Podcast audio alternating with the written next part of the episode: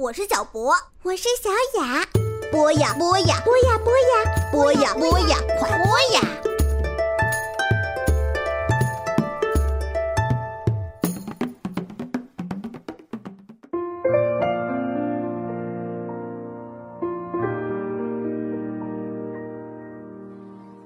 小朋友们，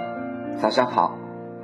对鹏鹏哥哥来讲是早上，因为是早上给大家录的这段声音，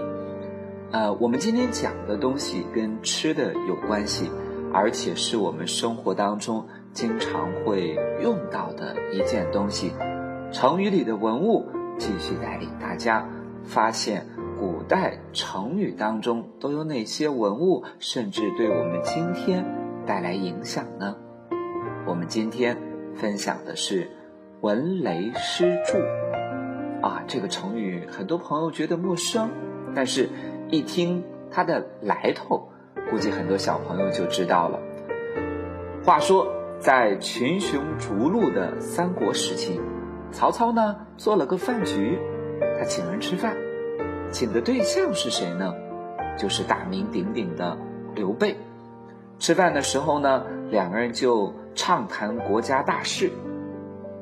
啊，这个曹操呢就特别从容的跟刘备说，今天下英雄为君与操耳。什么意思呢？就是说现在天下能称得上英雄的就是你跟我了。这时候刘备正在干什么呢？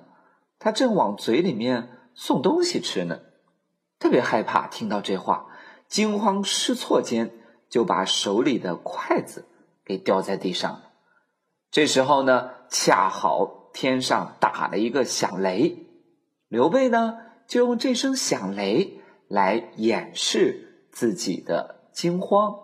于是后世就留下了成语文雷诗柱。我们今天给小朋友讲的就是筷子的故事。有的学者呢把世界上不同民族的用餐的工具大概呢分了三部分，一部分呢筷子，一部分呢刀叉，还有一部分就是手抓。用手抓吃饭的民族呢大多集中在非洲啊、中东啊、印度一带等等，相信很多小朋友都在看一些电视或者纪录片的时候都能了解到。拿刀叉吃饭的民族呢大多是集中在欧洲和北美地区。哦，对了，大家不要以为欧洲人在很早就使用刀叉，比如说生活在古罗马时期，他们还是用手抓东西吃的。哎，想一想，他们历史上肯定吃火锅的历史比较短一些，那你拿手怎么吃火锅呢？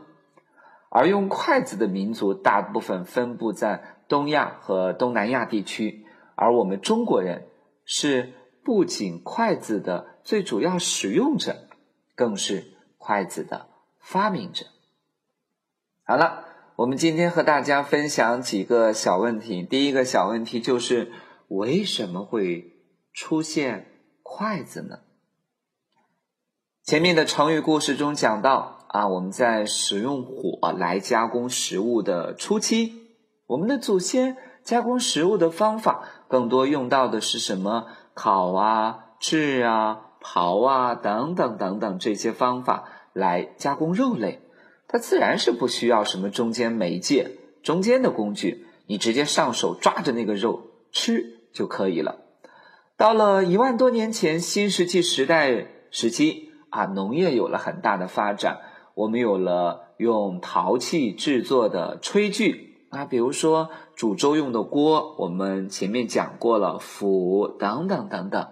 不论是南方的大米还是北方的小米，大多都是烹煮出来的颗粒状的东西出现的比较多。尤其呢是人们在喝滚烫的粥饭的时候必须要借助工具，于是有一样东西就出现了，它就是小朋友小的时候会用到的餐勺。当然，当饮食的种类更加丰富，比如说我们在吃到像一些肉汤当中会有菜，你直接拿餐勺去捞也不太方便，上手就更加不方便了。于是借助筷子就显得方便多了。第二个想和大家分享的小问题就是，筷子都有哪些常用名呢？今天我们没有办法找到底是谁发明了筷子，但是自从商周之后，它已经有了3000多年的使用的历史。虽然使用的时间很长，但鹏鹏哥哥有时候和其他小朋友一起出去吃饭，我发现很多小朋友用筷子的方法都不是特别对，大家可以继续练习，看看爸爸妈妈是怎么使用筷子的。说不定你爸爸妈妈用筷子的方法也不太对，找个会用筷子的人学习一下。筷子最常见的常用名呢是叫做箸，上面是个竹字头，底下是一个或者的者。到了礼乐制度很成熟的西周时期，3000年了，对箸的使用有了明确的要求。比如说呢，都有什么要求呢？我们在吃小米饭等等这些谷物的时候不能用筷子，夹菜的时候必须用筷子，婚宴上的筷子用的木材是祭木，而丧礼上用的筷子是拿桑木做的。还有人认为筷子有另外一个名字，它的名字叫夹，就上面是个竹字头，底下一个夹住的夹。人们在《礼记·曲礼》这本书里面就有过这样的记载，说耕之有菜者用夹，其无菜者不用夹。什么意思呢？肉汤当中有菜的，你想把那菜捞出来必须用筷子。我们在广雅释器当中也有这样的记载，说夹谓之箸。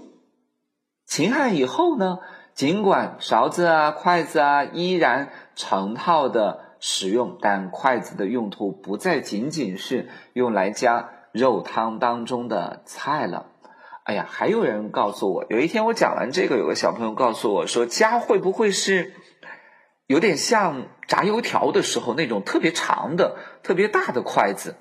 小朋友想一想，我们那种筷子可以用在什么地方呢？你在海底捞吃火锅的时候，有没有发现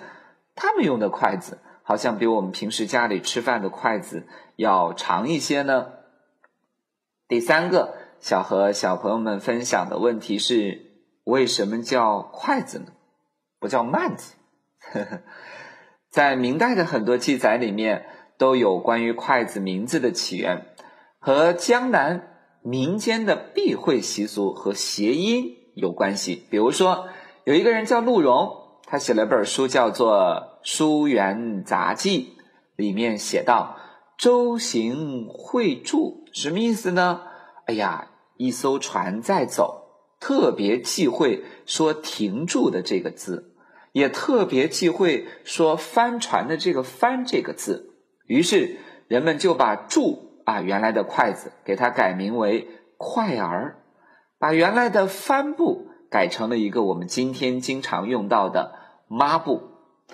既然在明代已经开始流传下来了，所以也有人猜测筷子的名字应该开始于南宋，但是那个时候的筷子的那个筷可没有竹字头，就是快慢的快。直到清朝的康熙字典里依然还没有收录到快这个字，可见清朝的时候人们为了体现它的主要材料，这才给它加上了一个竹字头，才渐渐的取代了箸这样的称呼。其实关于筷子还有很多习俗，比如说有的地方结婚嫁女儿会把筷子当嫁妆好多人这个嫁妆有什么车房子电视家电等等，但是有的地方会把筷子当嫁妆。什么意思呢？早生贵子，快生贵子的意思。小朋友们如果去参加一个姐姐或者家里人的婚礼，你可以送双筷子，说我祝你快生贵子。有的民族呢会把筷子当做求婚的工具，当然了，关于筷子还有很多使用上的礼节的要求，大家回去找一找，我们用筷子都有什么样的规则。其实呢，今天还有人搞过研究，说这个筷子吃饭除了有快的优点之外，还有个优点，更能强身健脑，是项很好的健身运动。用筷子夹食物的时候，它会牵扯到你的肩膀啊、胳膊啊、手掌啊、手指啊等等各个关节和肌肉运动，不仅可以让我们的手更加灵巧，还可以去训练大脑。有一天讲完了，一个小朋友的妈妈跟小朋友说：“哎，咱们今天早上去跑步吧，锻炼锻炼身体。”这个小朋友说：“不用，您给我准备一些好吃的，再拿双筷子来，我要开始做运动了。”因为鹏鹏哥哥讲过，筷子既能锻炼身体，还能训练大脑在户外该运动还是要运动的，大家可以把自己使用筷子的功夫好好的练起来，让它更加灵活自如。好了，我们今天就分享到这里。好像这期有点长，希望小朋友们能够耐心的听完。该上学上学去吧，该睡觉快快睡觉，做个好梦，拜拜。